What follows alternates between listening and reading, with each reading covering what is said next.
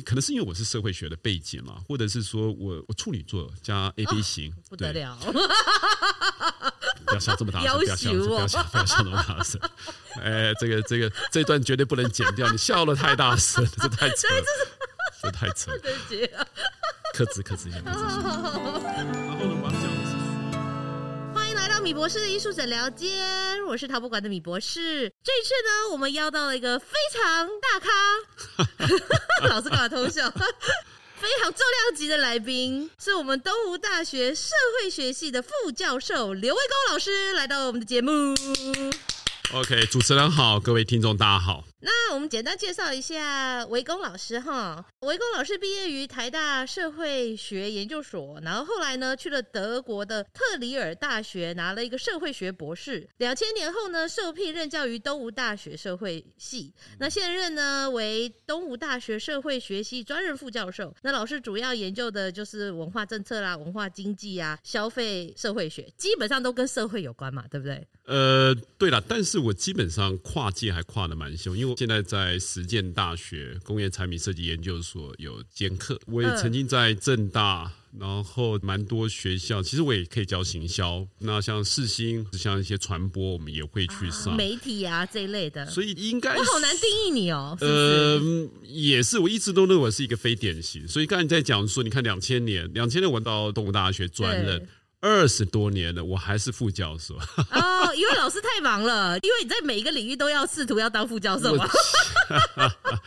其实我一直很想要跟在高等教育当大学老师，跟他们谈，没有错。现在你要升等，你会有压力。哎，老师，可是我不懂哎，为什么一定要升等的压力？应该这样讲，就是说大学跟一般各个职业实际上是一样的，就是你会不断的追求成就感，你会不断的想要随着你的年纪，随着你的经历，然后你希望你的学术成就可以不断的往上提升。所以如果照正常来看，它其实是这一个课题。可是现在因为教育部它把升等变成是一个量化，去参加研讨会多少分，然后你做什么些事情多少多少分。我认为那制度本身，你说它有错吗？也不一定有错。可是，当你把它偏向好像当一个大学的所谓的知识分子好了，嗯、那被窄化成你的人生规划、你的生涯的这一种表现，好像就只能研究论文、上课教书等等之类的话，我觉得这真的是我最不想看到的状况。OK，所以理想的状况会是什么？可以没有，就是知识其实是来自于你对于。人生的一种乐趣，我我真的还是这样讲，我非常喜欢社会学。那主要的原因就是说，我认为它其实是来自于你生活中的养分，它不是来自于文献，来自于学院。就是说，好像你书读的越多，你的成就感越大。其实真正你来看的话，我我认为一个好的，或者是我所理想中的研究人员，或者很好的一个大学老师，我觉得他必须要懂得怎么样过生活。他必须要对于生命有强烈的热情，因为我们现在常看到的，就是说很多的研究论文、很多的课程的内容规划，其实慢慢抽离了灵魂。你把它当做是一个工具，你把它当做是一个一技之长，可是毕业之后呢？嗯，所以我们就不要讲说最近我们看到嘛，台大经济系学生会的这个风波。哦，对，你就可以看得出来，我们在教育所谓的精英中的精英，嗯，啊，把它窄化成只是知识的传递或吸收而已。就是说，他会觉得他是一个开玩笑，他会觉得这是一个反讽，或者是不管你是什么样的一个动机，他没有被放入一个社会的脉络里，是不是？他不只是这样的问题，他不只是这样的问题。这个其实从很多的角度来看，其实不只是只有现在的学生是这个样子。你其实你看到很多的学院，啊，所谓的大学老师。其实也有有类似这样的一个、uh, 一个课题在那里面。那我们回来讲是说，就是我想要表达的是，这二十多年来一直都觉得最重要的事情是，你回归到你为什么要去从事研究，你回归到把社会学当做一个职业，你到底想要实践的东西到底是什么？因为老师，我后来真的很认真体验到什么叫做教育是良心的事业。我可以放手，可是你又会去思考，那他们未来。就是说，那个挣扎，你知道吗？你到底要工作多少去完成你想象中的职业，嗯、还是说你为了你的生命安全着想，我需要休息？是不是很实际嘛？对不对？呃其实说真的啦，也不是只有大学啦，嗯、其实国小、国中、高中到大学，或者是各个职业，嗯、我们现在都发现到，你想要把你的专业呃做到好或做到位，不是这么容易。我我们真的都了解，因为科技的变化越来越快，嗯，然后那时代环境的变化也越来越快。那比如说我在写博士论文所学到的这一些东西，事实上你二十年后再看不一定适用。你只是知道怎么研究啦，对，就这样而已。然后真的就是当你回归到我刚才讲，就是说你真的对于你现在所做的事情充满了乐趣。Enjoy 乐在其中，另外一个就是 engage，engage 的意思就是说跟着他一起成长，大家一起来做一件事情的感觉。就是说，像我我的课其实很多是实做的，比如说我带学生来莺歌，我带学生到金瓜石，我带学生到花莲、台东。那我希望让他们看到的是，不是只有在大学校园里面教室上课，对教室里面的这个环境的氛围，我希望让他们看到的是在土地上面。我也带他们到市里，非常都市化。我们带他到花莲，到这种偏乡部落等等之类。那你看到在这个土地上面，事实上是有一群人，不是荧幕上的那一群人。他是把滤镜拿掉，滤镜拿掉，然后你看到那一些呢，是认真的，是真诚的，是真实的，真实的。你看到人与人接触的，尤其是环境上面，你看到那个氛围，你就会了解到刚才讲的 engage，大家一起来做一件有意义的事情。所以，老师，你觉得这种课外带他们出去玩，呃，不是玩，讲错了。Enjoy，enjoy，enjoy，enjoy，享受，享受。Enjoy 跟 engage，对，OK，对，enjoy 跟 engage。那你试图要 engage 或 enjoy，到底想要得到一个什么结果？呃，两个礼拜以前，我带他们到金瓜石看在地的妈祖绕境。哇那对不少人来说，真的是生平的第一次。嗯，生平的第一次，他看到了这种传统的仪式行为或者宗教进行式，不是只是在新闻上看到而已。对，那我那堂课文化社会学就可以透过这样的一个方式，然后让他们去了解到，这这是接触社会嘛，就是不同的地方，不同的特殊现象。因为现在的学习非常需要的是你亲身的体验。亲身的去参与到这个环境的过程，整个文化的过程、发展的过程的时候，就是说，为什么想要做实作？我们慢慢注意到，第一个就是大环境的改变。现在对于知识，你想要学学到一些东西的时候，过去我们还只是在讲说，你打开维基百科，或者是上 YouTube channel、TED 的那个内容，非常非常非常的精彩。那更不要讲线上学习啊，付费学习也 OK 啊，对很多。嗯现在更厉害的，就是所谓的 Chat GPT，你直接问这一些人工智慧聊天机器的。但我想表达的，就是说学习的环境正在快速的改变，嗯，然后他接收讯息的方式、知识的方式、管道，其实这么多元的情况下面，那作为一个高等教育，我到底怎么样训练学生？那第二个就是这个大环境的改变的时候，嗯、我们发现到一件事情，就是说现在的年轻世代常常会被贴很多的标签。可是你真的了解到他们的对于学习的渴望，或者他们对学习的这一种不一样的，跟我们这个时代有很他的动力是不不一样的时候，你要启发他们的学习的强烈的动机，或者是他们本来就有这些强烈的动机，只是我们老师常常只是把它关在学院上面，然后做报告，所以我才会带他们到实作。第三个，我希望想要做实作的原因。是因为我觉得现代的小孩子或者年轻时代，包含我们好了，大家都非常有想法，非常非常有想法，然后非常非常有立场，非常非常有态度，然后非常非常有意见。嗯，可是你会发现到这个社会在学习上面，我们缺乏做法。就我们没有教他们做法，就是说这个课程文化社会学，我就跟他们讲说，来，我们来制作一本地方志。嗯，那当然这也是这几年来台湾呃还蛮风行的一种内容的出版的方式，然后有助于地方的发展等等之类的。那我当然也可以叫他们做口头上的课堂上的报告，我也可以跟他们讲说，你选几本台湾现在还蛮不错的几本，比如说新竹有一本，屏东有一本，反正之类大家就来看，然后叫他们做口头报告，或日本的也拿来参考等等等。然后我不想这样做了，因为这样做其实 Chat GPT 就可以帮我做完的所有的事情。我就跟他们讲说，来，我们我们来自己，你们每一组做一本地方志，就是每一组的学生都要出一本地方志，对，里面要放什么？哦，就是金瓜石的内容，你要选择一个主题，你的封面故事，嗯，然后你要去采。访，你要去拍照，你要去编辑，嗯、然后我是说，这个地方志不能从你们自己的角度，你要去透过访问，你要透过实地的观察、实地的了解，你要去收集资料等等之类的。然后这一本地方志，Google 上面你找不到类似的东西，你在维基百科找不到类似的东西，你没有去 follow 前人的脚步，你反而是透过自己的观察、自己的访问。然后甚至照片都自己拍嘛，对不对？对然后把它放进去做记录，不要有所谓的刻板印象，或者说不要有一个先见的条件在那边，说我就是为了要怎么样？没错，其实最重要是动手做。我们常讲是说，实作的概念就是用手思考，所以我必须训练他们用做法，让你自己看到你的想法中的盲点。所以刚才讲说，我们到田野。我们去做观察，我们去做访谈，我们做采集，然后我们去体验到那个实地。所以我觉得这个是我非常想要跟听众分享的，就是说实作它绝对是未来在高等教育，甚至在国中、高中等等之类一个非常重要教学的一个方式。因为我觉得我们在东吴大学，至少我的课或者是我们社会系，我们常做的事情是在我们希望你毕业的时候，不是只有一张毕业证书。不是只有一张成绩单，而是你可以带着作品然后毕业。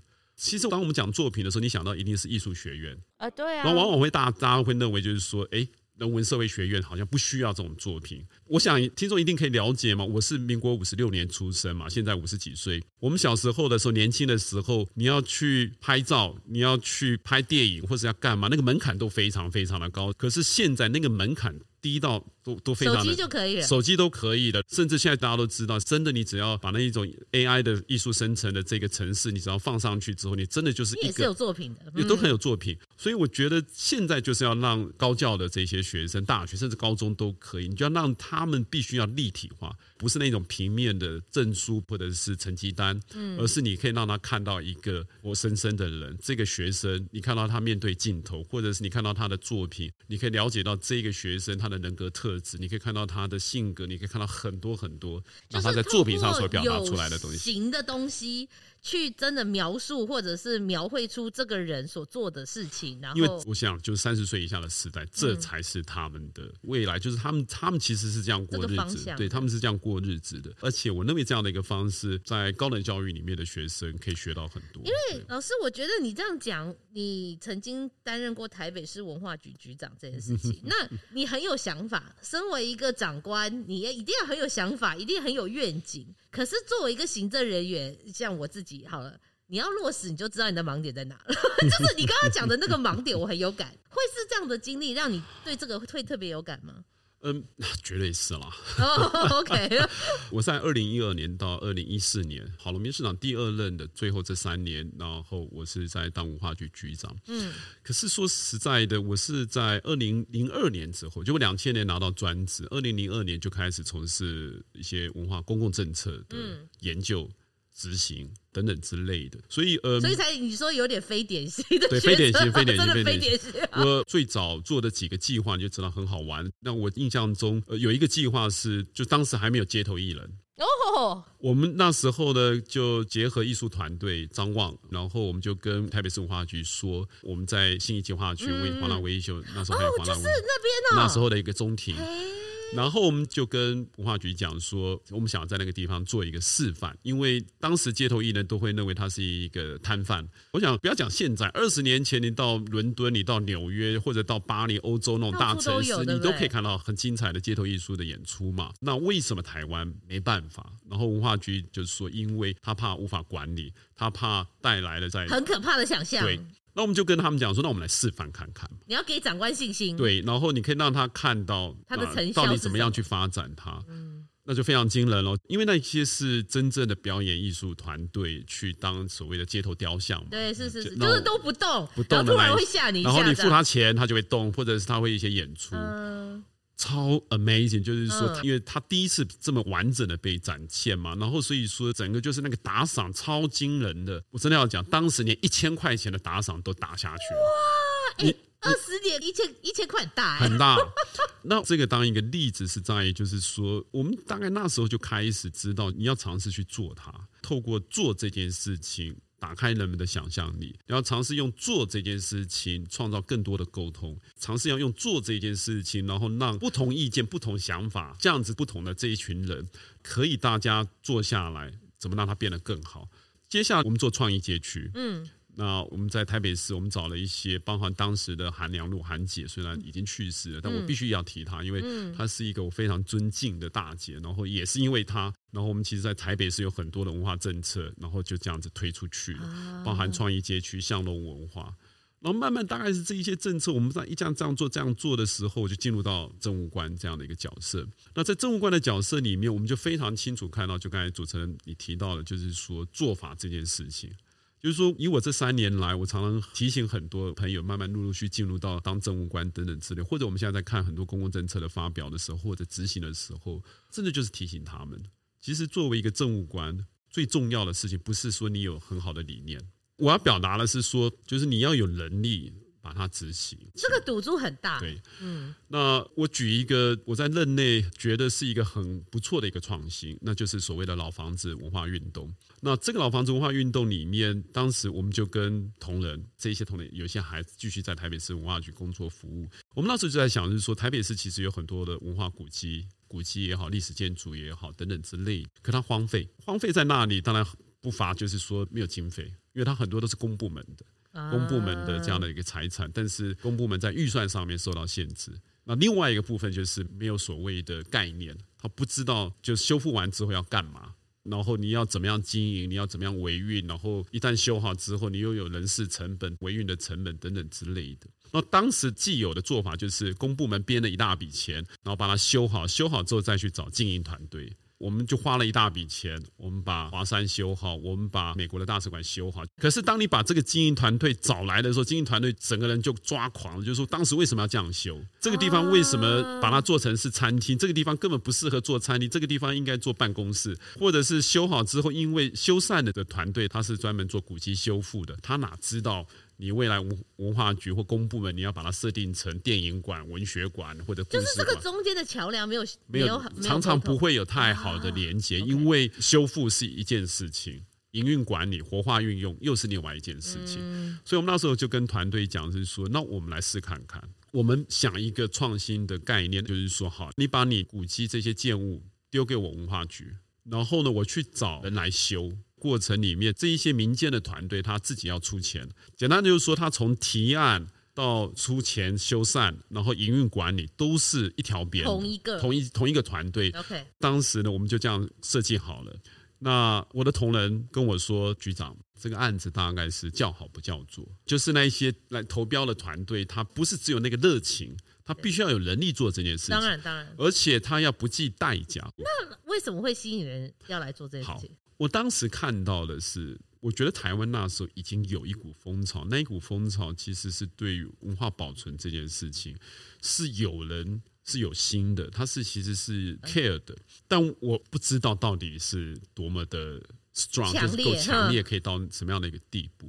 我但但是当时我就跟同仁讲，是说我们一定要试看看。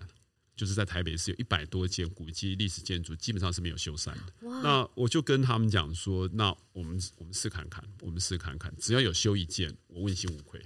因为对我来说，古迹的修复，我觉得是一个一个你应该要做的事情。然后你必须尝试有一些创新的做法。如果说你继续依循既有的做法，文化局单位预算多编一些，你你要编到什么时候？嗯，一百多个建筑物，你要编到什么时候？对，编完解决不了。不只是解决不了，你还有一个非常大的一个问题，就是说，那你要怎么样找到这些营运管理团队？嗯，那精彩的部分就来了。把这个名单一旦释放出去的时候，你完全没法想象，每一天每一天，非常多的单位要求去看这些建物。有有点像是、啊、你们变中介了吗？我们变成一个房仲，房总真的。哎、欸，我要看屋哦。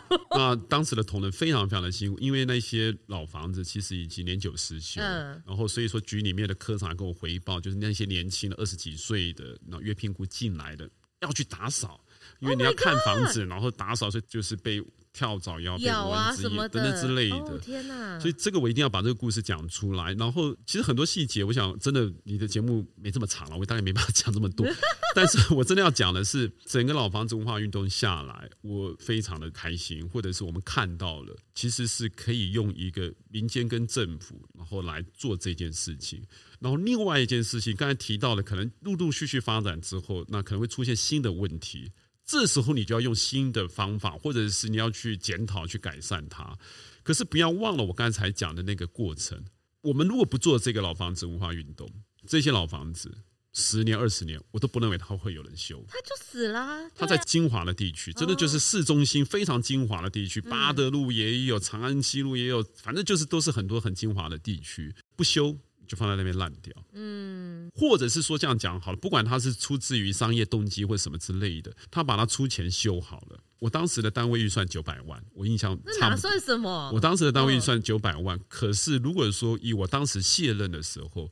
修缮的费用应该有上亿以上，好几亿。所以我要讲的是说，你用几百万的单位预算，可以争取到几几亿的这样子的一个所谓的投入的预算。嗯，你今天把它修完，九年后，因为契约只打九年，嗯，你可以把它收回来，可以让你变成是一个接下来九年后甚至十年后，那它是一栋完整的保存好的，因为就契约你一定要保存好还给我嘛，我就有一个。好的房舍，我有个资产啊，对，对啊。这时候，我们如果说你市政府觉得它应该要变成非盈利的，或者给更多艺文团队去使用，我觉得 OK，OK。Sure, why not? Yeah. 嗯，所以我常讲是说，这个大概是我在两千零二年投入到文化政策的时候，可能是因为我是社会学的背景嘛，或者是说我我处女座加 AB 型，哦，不得了。不要笑这么大声！不要笑，不要笑，不要笑那么大声！哎，这个这个这段绝对不能剪掉，你笑的太大声，这太扯了，这太扯了。克制，克制一下，克制一下。然后呢，我要讲的是说，其实我一直认为，可能是因为我是学社会学的背景，那我可能不是一个创作者。虽然我觉得我现在在做的事情都在创作。我相信啊，对，某种程度上是创作。可是我的感觉是说，可能我们在看到了，因为社会学的训练，对于所谓的因果，对于所谓的关系，然后就变成是我的 priority，就是说，我会在这一个层面上面，我们可能都会知道怎么做一些规划或者是设计。嗯，所以在公共政策上面，我觉得当你有强烈的做法这个概念的时候，它会让你的想法更犀利。就会让你觉得是说你的想法本身，它会更敏锐的去看到你该看到的东西。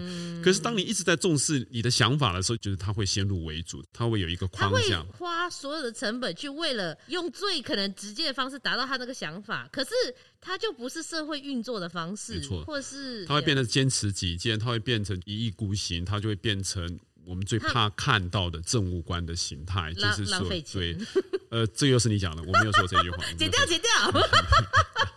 那说真的啦，政务官其实是帮民众服务的。我觉得就是为难，浪费钱的，我只是开玩笑。就是我的意思说，不是来不及，不是故意。我的意思是说，我我觉得这个不是真的谁的错的问题，而是说他有没有，就像老师讲的，这个创新的思维，他有没有要去在乎这些细节的做法，让他先落实。然后用时间去换，创造更大的利益。我觉得应该是现在的环境，当然就是说现在的政务官或者现在的公共政策的发展，嗯、全世界我就不认为只有在台湾。当然了，我觉得全世界就是说，那对全球现象，就是因为社群媒体越来越发达，那有些时候政务官他会怕，或者公务人员也会怕，很多责任啊，这理解。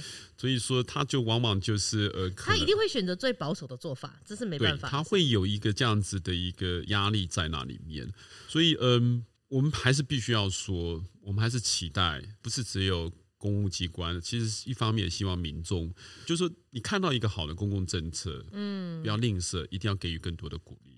那当然就是公共政策做错了，那确实要批评，才会进步啦。对，所以嗯。我必须要还是要再一次强调，就是说，各位可能听众也许知道，去年是台湾的文化创意产业的发展的二十年。嗯，对，那二十年后了，就是说，你可以看到，我们常说，如果说当年没有谈文化创意产业，说实在的，就是台湾很多的经济的转型或者是产业的升级是不会发生的。嗯，所以我特别强调，就是说文化创意产业这个概念政策的时候，大家就会知道有些事情。就像是不管大家你对蒋经国的看法是什么，嗯、这个就是蒋总统他他当时如果没有提这个十大建设，台湾有很多的基础设施是没有办法在那时候完成的话，也不会有现在的。我懂你的意思，因为就是很多人可能会觉得说，哦，文化创意产业就是泛滥啦，什么都可能是文化创意产业，可是他当初没有这个起头，你也要去思考他相对提出来的成所以的成效。对，有政策你要去。作为一个政务官或者公务机关，我们最积极要去做的事情就是那个 legacy。就像现在我们在新北市，我们在莺歌，我们在美术馆，或者是我们在现在在做的一些事情上面，我们就是不断的想要去累加这一些东西。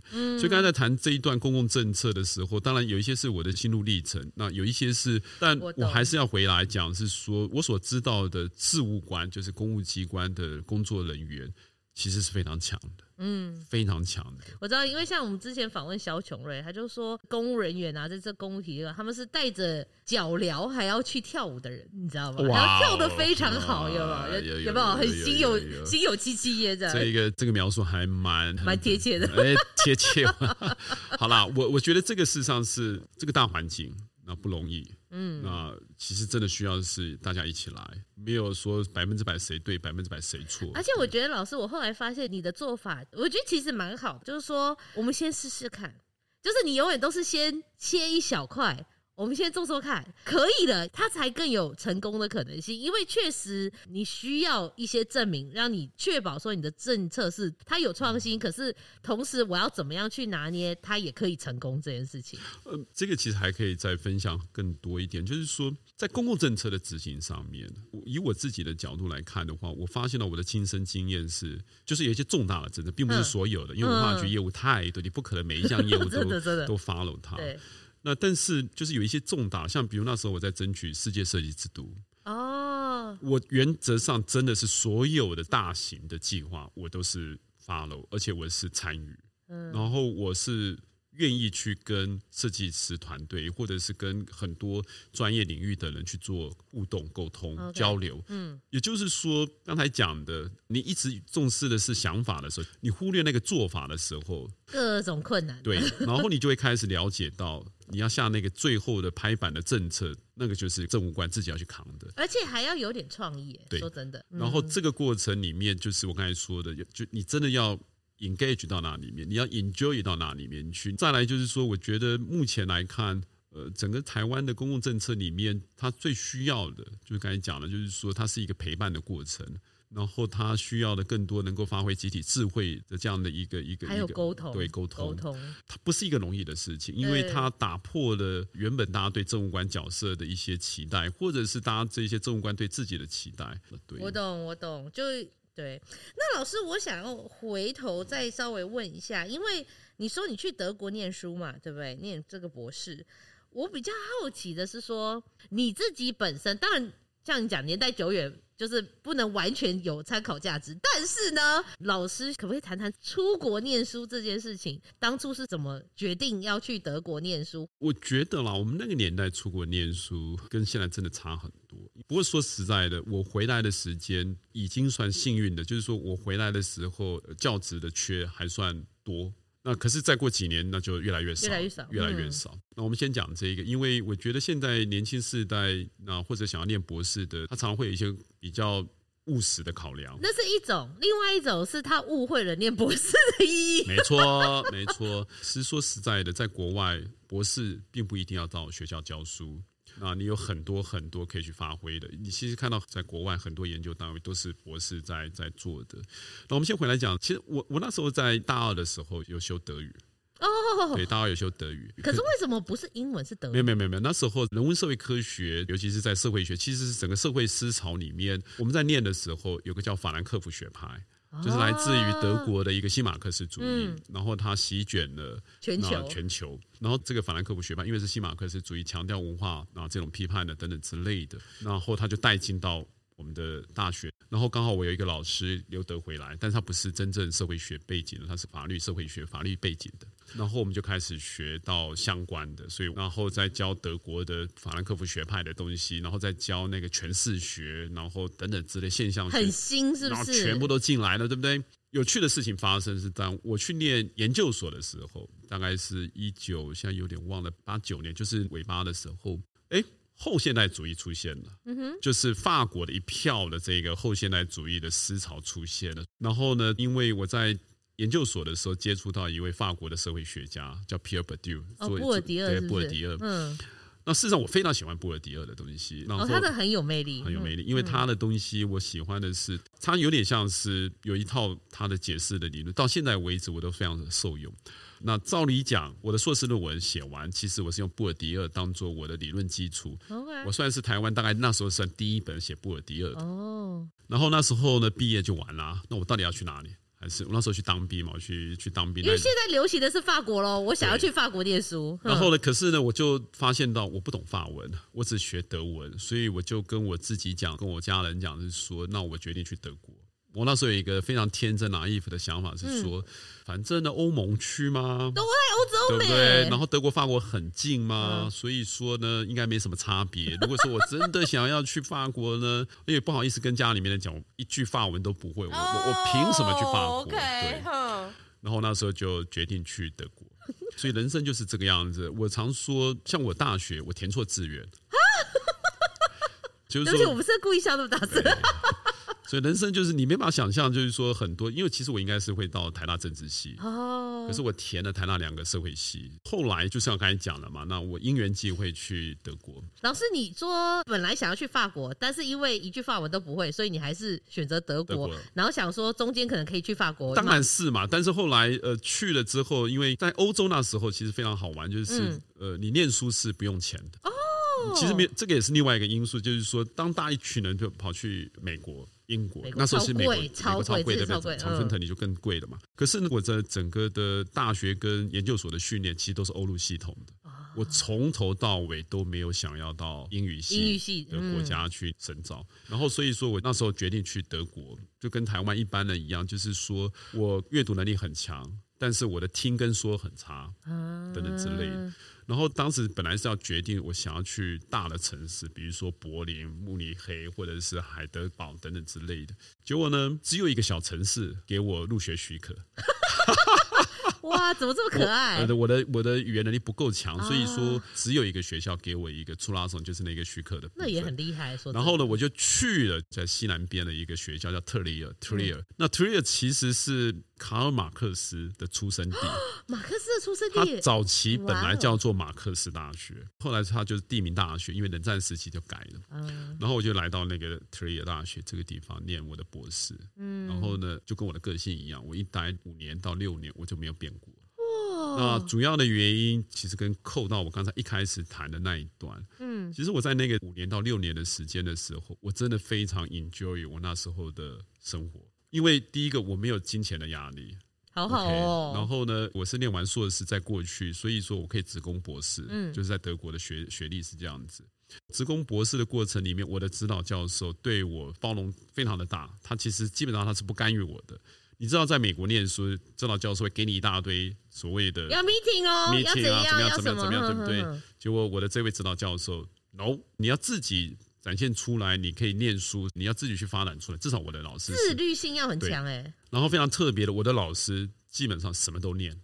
就在社会学当时有所谓的系统理论，有所谓的后现代主义，有所谓的刚才讲的 Pierre Bourdieu，然后鲁曼什么之类的，就反正你从光谱的最左边到光谱的最右边，基本上什么都念。哦，我非常爱这样子的东西，所以我的 我的老师，你觉得说，哦天哪，我老师是我人生的贵人保障，哎，不得了了。我台大的指导教授萧新华，嗯，也是类似这样的状况，嗯，他们给予我非常大的空间，可以去让我去自由发挥。嗯，德国的时候，我的指导教授都是给予我这样，他会 encourage 你做很多的事情，他不会一开始就说啊，你这个题目已经有人做过了，你要不要再想一下？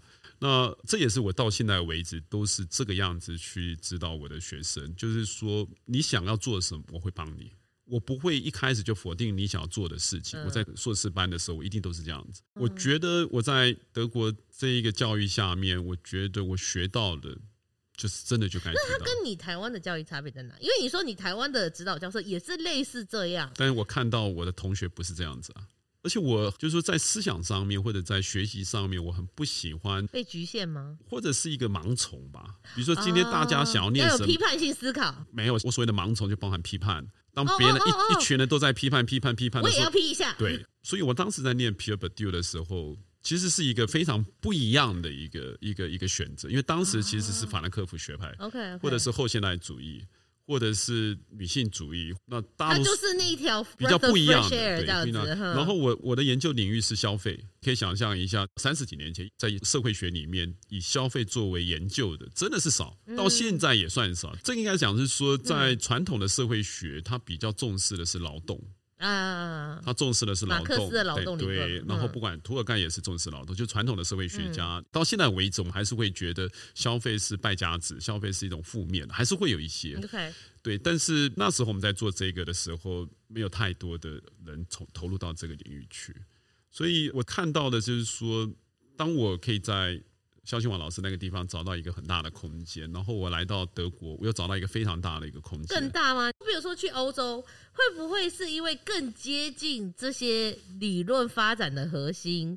那当然是，那当然是。所以资讯的流通会比较快。就是在异地求学跟在国内求学差异，对你而言差别在哪？那这个当然就可以回到给现在听众，如果是年轻的朋友们，我觉得是说。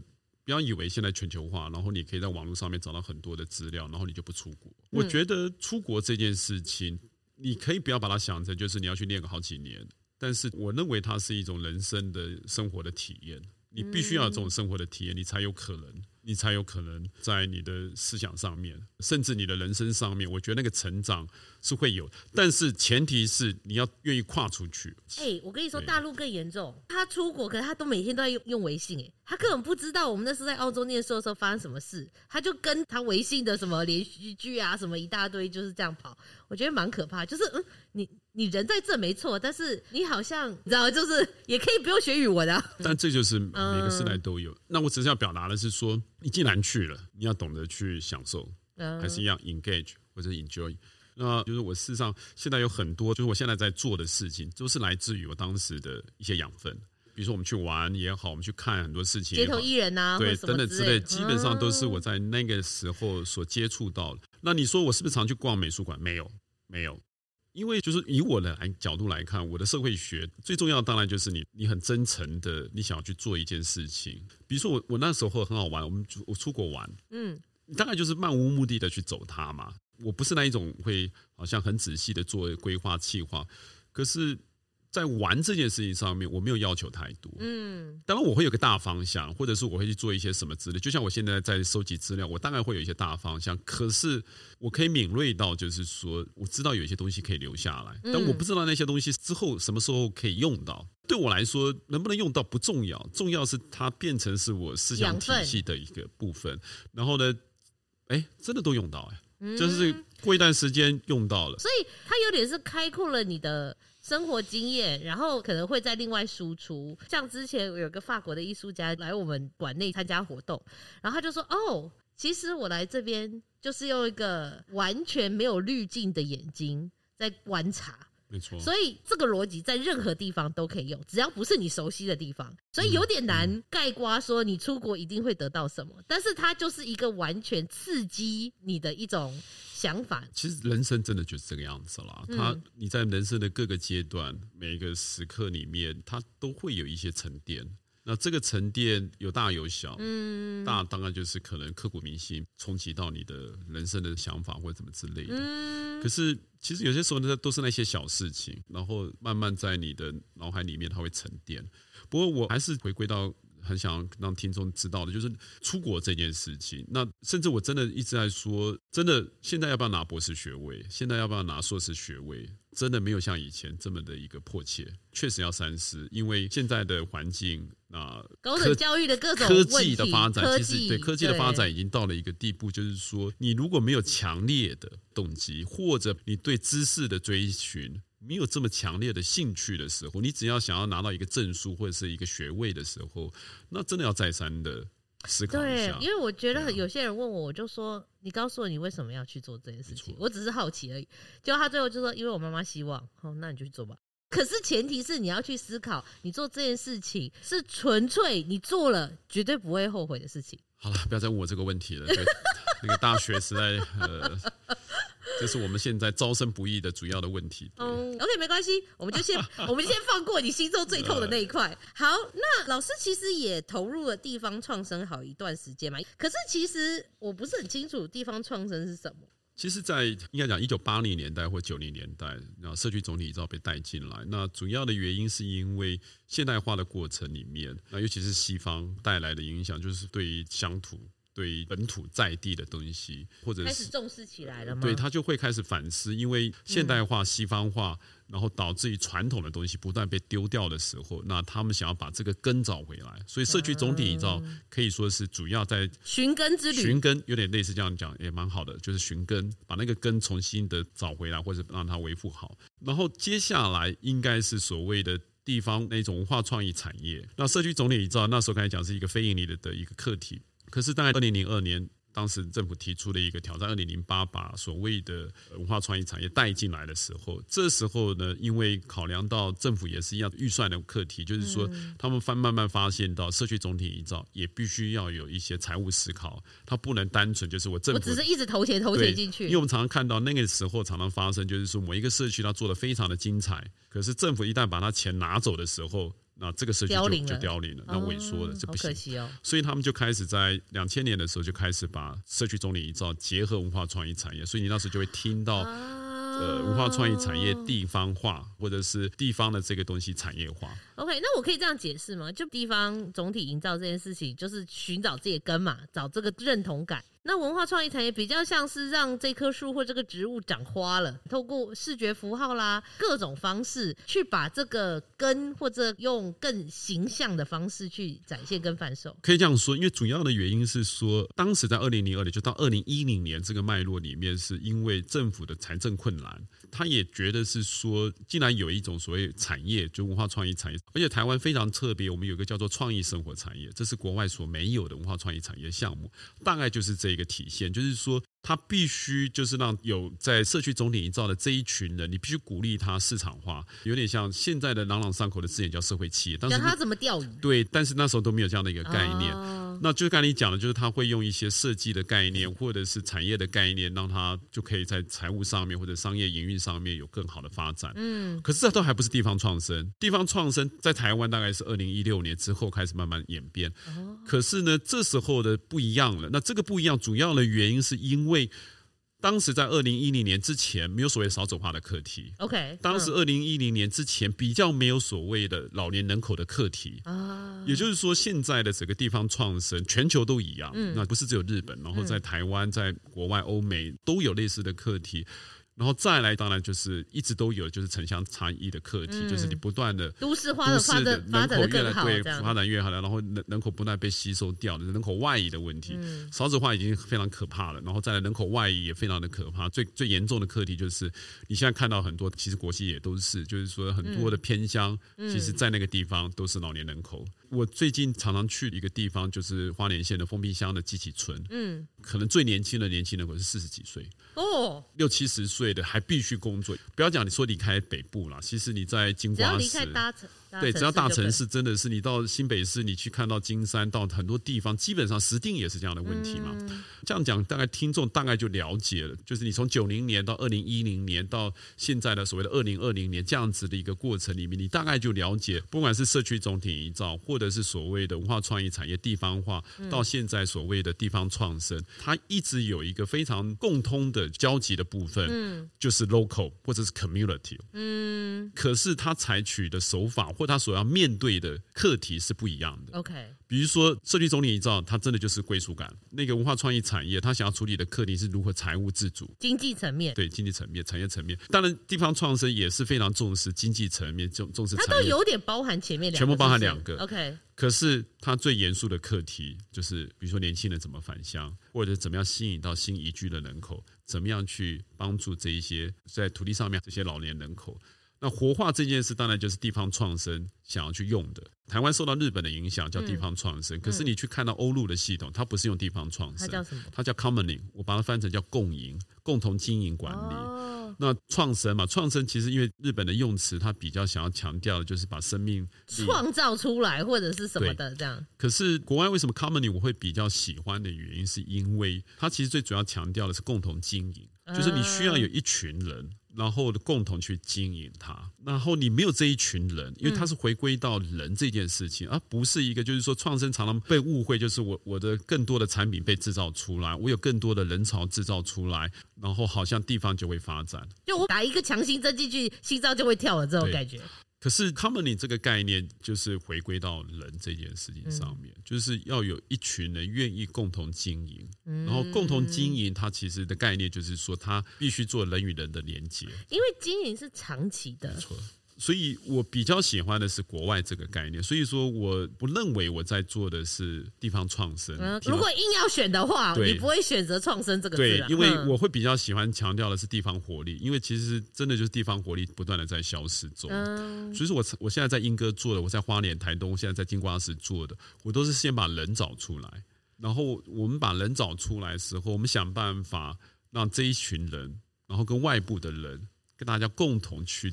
做一个 engage 这件事情，所以像你之前二零二二年就去年嘛，帮英哥做了一个叫英式生活体验，就是英哥的英，也是这个路线吗？是吗？就是这个概念哦。我们那时候在花莲，我在二零一七年开始在台东。然后我们先做南回，嗯、其实我真的必须要讲，我很多很多目前到现在为止很多的成果，就是现在有现在觉得有一些方法论上面，然后都是来自于在当时台东南回的这个计划。我觉得这是非常宝贵的经验，因为我们真的学到很多，学到很多是说，当你离开台北的时候，二零一七年我们就慢慢在台东。然后我们就开始做计划，然后二零一八年、二零一九年跟那个交通部观光局的简称东莞处，然后我们就开始做计划，我们称它叫双滨生活区，就台东的长滨、花莲的丰滨，然后我们称它叫双滨生活区。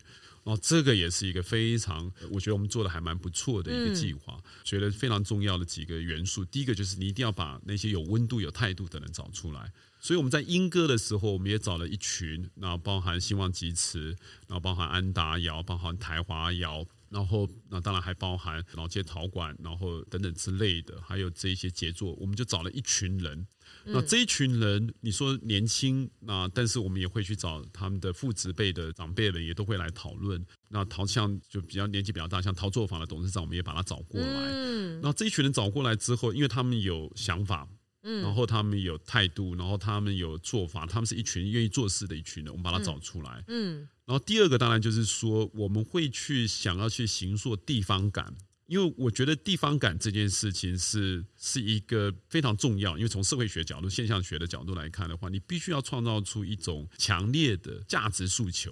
比如说我英哥，一想到可能就老街，一想到可能就陶瓷，对，想到博物馆就这样，博物馆或者是陶博馆等等之类的。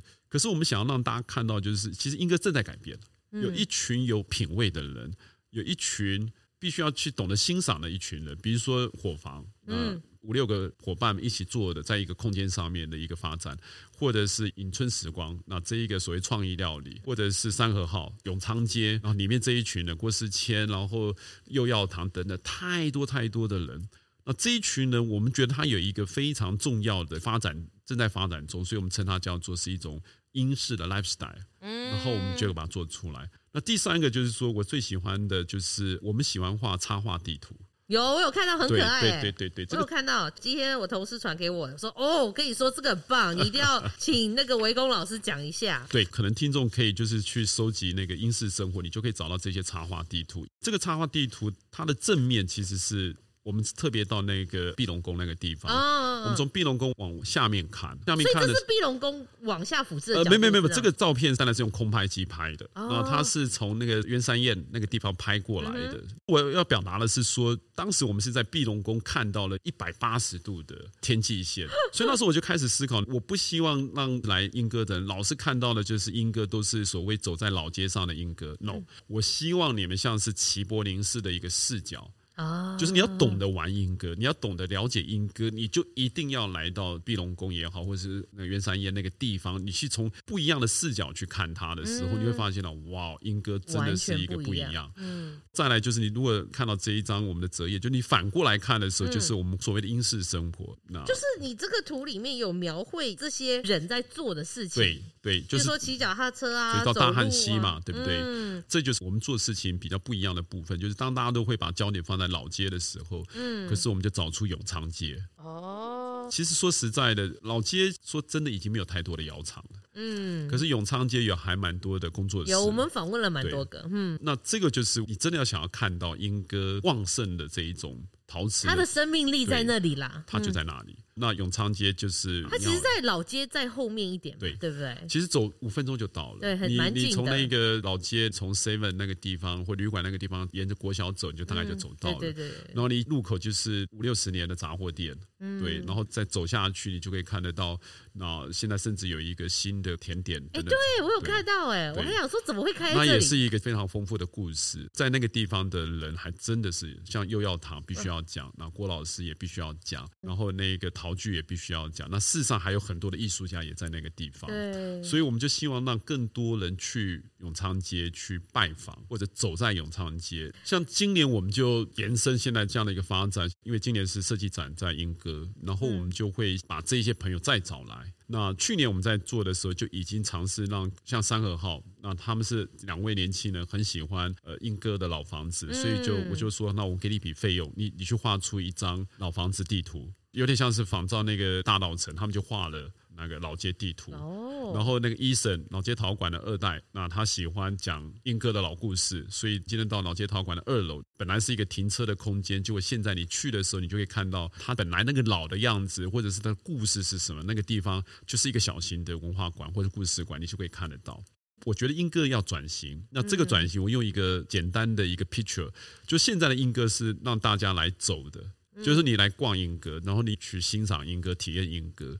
可是未来，我希望英哥是可以坐下来。就是我们在看欧洲的老城，你会发现到，就是很多的店面，其实前面都是那一些可以让你坐下来的用餐区。就是几张咖啡桌，两三咖两三张的咖啡桌也都 OK。它可以让人们坐在那个地方欣赏。街道的风景，或者是，欸、可是老师，我自己去意大利那个比较贵，我们欧洲人会赚钱。对，那其实欧洲只是教堂嘛，它有所谓的广场的想法等等之类的。那但是在台湾，你真正从生活的角度，从街区的发展的角度，其实是就是坐下来这件事，它可以停留，然后你可以愿意坐在这边去欣赏这个风景。不然的话，就算你美术馆做起来了，嗯，人们坐捷运过来。他看完美术馆就走了。Yes，对。然后当时一直在谈，就是说英歌必须转型，就是必须让人家坐下来。嗯，英歌必须能够转型成是两天一夜的游程。它不只是坐下来，它必须要住下来。所以未来的英歌一定要有更多的好的民宿活化或者是旅馆，让它。因为我们一直在讲说，当莺歌有能力去接待两天一夜的游程的时候，那莺歌这个城镇，它就是一个发展到成熟的一个城镇。所以我非常期待美术馆，因为美术馆带来的改变，那个能量其实是巨大的。哦。然后呢，接下来已经有陶博馆。其实我们当时在帮呃文化局做规划的时候，我们就是说，嗯，其实英歌很像西班牙的毕尔包，因为毕尔包它有很多的文化馆所支撑起来毕尔包的改变。嗯。那英歌目前我认为是。当然，莺歌有一个非常不一样的先天的条件，是因为它的产业还在啊，它有很多的工厂，那制造业都还在，嗯、所以这当然也是它目前交通上面可能是一个挑战。对，因为它有很多的卡车、货车或者是集中等等，它还在 ING 中这样。对，然后可能街道并不是对旅客或者是行人是友善。对，可是某种程度上，这也就是英哥正在发展中陆陆续续会改变的部分，嗯、因为毕竟产业的发展，我认为慢慢的它会遇到转型的压力或。或者是发展上的一些压力，然后我们现在来谈，真的这也是我非常兴奋的部分，就是我们找到的合成牌，就是做那个、哦、合成会有我对，我们才上那个我们志工，他是那个合成的经理的 podcast。哦，那太好了！我要讲的就这一个，我们就跟他们讲说，今年是设计展。然后我希望他们 join 到我们这个这个计划里面。哦，那很好哎。我们就跟他讲的是说，他现在有一个地方，我真的是鼓励他们，而且他们真的也非常有心，而且非常用心。嗯，就是我们大概只给他们几万块钱而已，可他们自己企业本身，然后他们花了一大笔钱，他们想要把它做得更好。所以这就是我觉得，就是回到刚才一开始讲的，就是说，我们如果找到一个有意义的事情，找到一个大家强烈有共同感觉的事情的时候。就会产生强烈的共鸣，因为像我在当局长的时候，或者是我现在是一个计划的一个执行者的时候，我常讲，其实真正一个好的计划，不是说你今天公部门给你一个标单，然后你有多少的 KPI，你做到就好了。其实真正一个好的计划，应该是说像我们这样的人，你真的就是不断的去连接。不断的去 connect 也好，create 也好，你要想办法的把这个东西，政府给你一百万、两百万、三百万，可是你要有能力把它做出来，不要讲太多，四百万、五百万等等这样的一个一个一个效益。就是你要做出的效益，可不可以超出他给你的这个预算？而且我真的觉得未来做计划的时候，像你国外，你真的发现到他们做计划，他那个成果是可以。累加的，他们会有很多的内容会产出。你今天看英国、看欧洲，你会发现到很多，甚至美国，他们很多的研究报告书直接是是可以被看的研究报告书。嗯，我们的研究报告书是，你说它是可以被出版的，这样吗？某种程度上，它是就是就是一本书啊，一本书的东西。嗯，那好，当然就是更精致。那就算平常它也是有图片、有编辑。嗯像我这几年帮英哥，我们都会产出图文书，就是有一个部分让你更加了解英哥等等之类的。然后我们有影片，我们会有折页等等之类。就像刚才讲的插画地图，我们第四个我当然就会做刚才讲的这些影片。嗯，然后呢，我们会去做文案的规划，然后最后我会让它变成一个小旅行。也就是说，我们从花东发展出来这一套模式，我们找到人，形塑地方感，然后我们会插画地图，我们会有所谓的影像，然后再来我们会写能够让大家有。感觉的文案，最后一个就是刚才讲，就我们会做一趟小旅行。那这一项六个方法，我们都会把它放在，就放在现在我在操作的所有，包含金瓜石，包含莺歌，包含花东，未来我会再加一等等资料。它这样的一个模式，然后一直去扩张。对。那老师，我想问一下，它的那个同整性很不错，但是店家本身给你的回馈呢？哦，这个部分就是我觉得最开心的部分。哦，okay、我会想最开心的部分就是说，我们实际上是由他们的角度。就是我不是说，哎，今天文化局有一个什么什么，然后你们就配合，就是你要照我们所规划的东西做。No no no no no no，我们不是这样。用现代政策概念叫地方创，真的不是这样。像我现在的状况，就是我会把一些费用丢给这一些单位，我说你们现在想要发展什么，他们就会说他们现在想要发展什么。共同经营的概念。对，比如说许世刚他有一个自创的品牌。扣卡对扣卡对，然后他说他现在可能要有一个店家，可能要开。那我说太好了，你就把这一笔钱拿去当你的概念店的发展。那比如说我们刚才讲合成也是这样的，同样的一个概念，就是说这个真的是要从他们的角度，你你不是去出发，而且你要变成有一个过程，就刚才讲那个互动的过程、对话的过程，慢慢找到彼此的需求。嗯，我的需求就是我要展现英哥的设计能量。然后对方在店家的经营上面，他有他的需求，那我必须能够找出来这个需求。比如说台华窑他们成立了一个新的一个协会嘛，代代的那个协会。然后我说刚好我刚才提的那个转型，从行的让大家走过去的莺歌，变成是可以坐下来的莺歌。然后我就说，那我们一起来做这件事情，因为他们这几年呢一直希望莺歌可以让大家可以待到晚上。而不是只有白天，甚至可以待久一点。它需要更多软性的东西进去。它必须要有那一个 lifestyle，它必须要有那一种生活的品味的展现、风格的展现，我才愿意停留在这里。对，因为会想要去意大利的老城或者法国的这一些普罗旺斯等等之类，就是因为它地方的风土会让你一去再去，而不是单纯就是我想要买什么东西去，或者是我想要吃什么东西去。因为你这个东西真的单薄了，单薄一点，或者是比较表层一点。所以，我们刚才提到的，就是跟店家的互动，哇，真的是超兴奋的，因为你才会慢慢发现到，或者是你真的必须要高度的肯定，其实，在每一个地方，就是最遥远或者最偏僻的偏乡，都是有一些有才华的人，嗯，只是说你政府或者是公部门，你的计划要不要去接触到这一些人。通常我们现在看到台湾现在有一个可能会值得深思的部分，就是说我们常看到的是同样一群的策展人，同温层的人，嗯就不断的出现在台面上等等之类的。而这一些 Google 上面你可能找不到的人，或或者是 IG 上面社群媒体上面比较少看到的这一群呢，他其实对地方的发展或者是城镇的发展是最直接的，最直接的，因为只要他被看到，不是只有他被看到。而是他的家庭被看到，而是他的店家被看到，而是他的社区连接被看到。那为什么说我喜欢做这一种我称为叫 commoning 的工作？就是说，因为他这些连接的部分，这才是最扎实的，不是一个活动办完就结束。虽然没有错，我们也是办 event，可是我有插画地图，我有影像文件，而且我的影像文件不是那一种长官的视角，而是在地人的视角。我们可以让一些在地的人都被看到，看到，看到，看到。然后接近，你去尽量去辅佐，做到大家都觉得很不错的。没错，这个就是我最喜欢的部分。那老师，最后两个问题哈，第一个，像你回顾你做了这么多事情，我后来觉得你对于创新、创造非常有热情，Why？它的重要性在哪里？你有想过为什么你这么在乎这件事情？你这样问我也突然也是有点呃傻住了。那主要的原因是说，好像确实是就是为什么我这么在意做这件事情，就是我可以出书嘛，我实际上也都在写专栏等等之类的。可是后来你可以用比较被动的方式去做，呃。比较省力的方式，对，是，然后不需要这么扛这么多责任的方式。处女座的那个叫做劳动力，这件事情就展现出来。但是后来就是马上的直觉的反应，当然我还是认为是社会学的训练。OK，我们一直都强调实践。可是你从小会有觉得你想要创造的欲望吗？呃，我从小一直都是在搞破坏。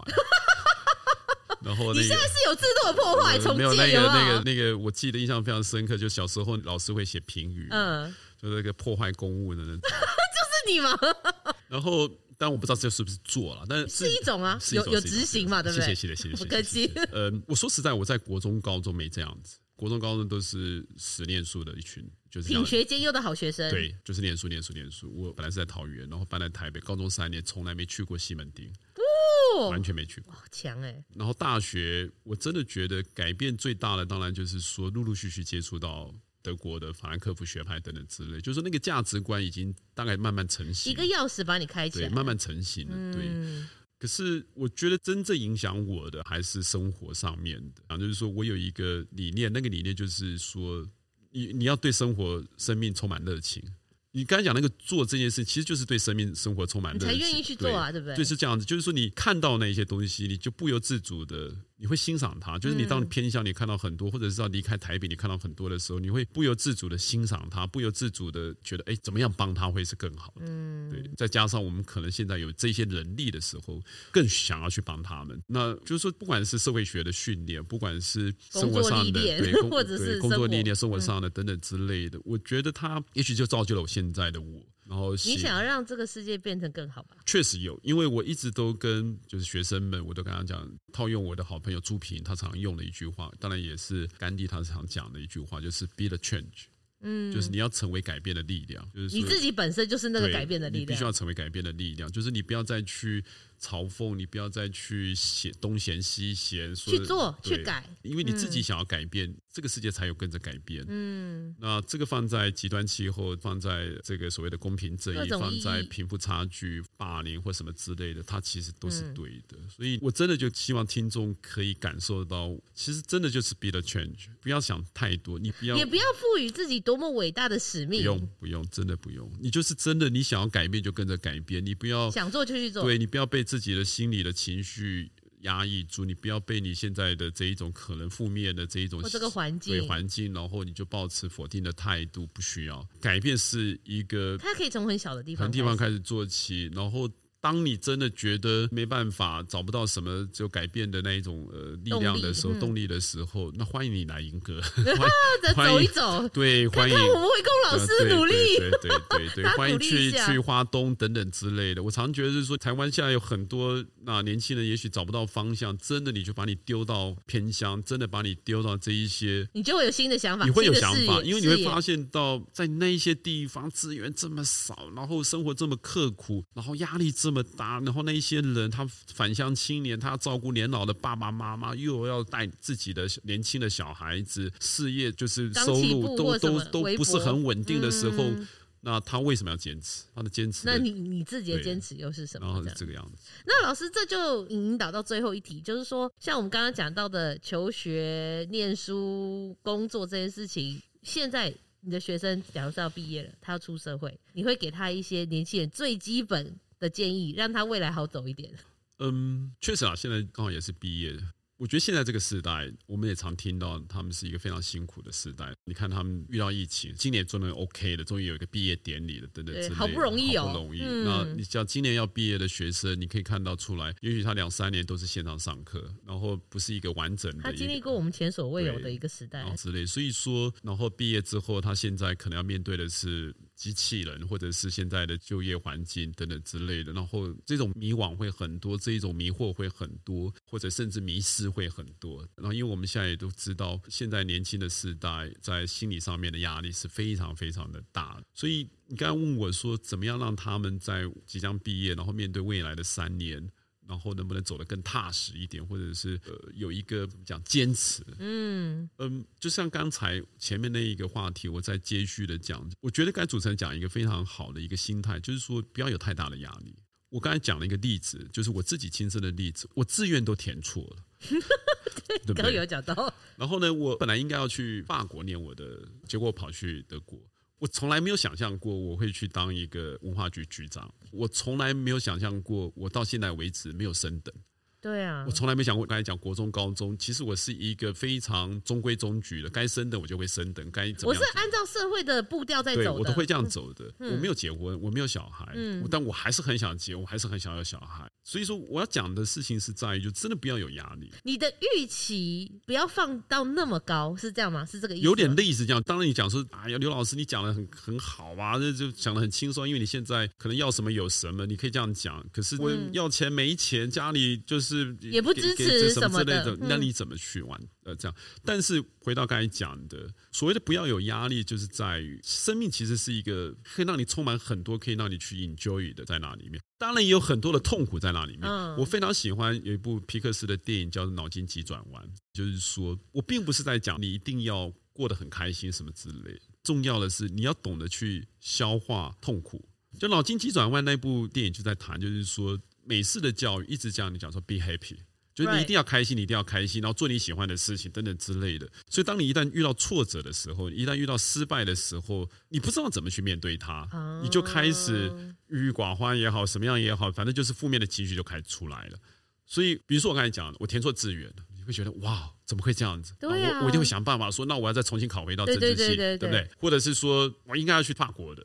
很多时候，你看到周遭不少人是这样的，他会坚持说：“我一定要干嘛干嘛干嘛。”可是当我放开心情的去享受我在德国的生活的时候，我在莫瑟河旁，你会发现到，就是说人生的那一种可能是失败，可能是错误，可能是挫折等等之类的。可是因为我懂得去消化它，我懂得去。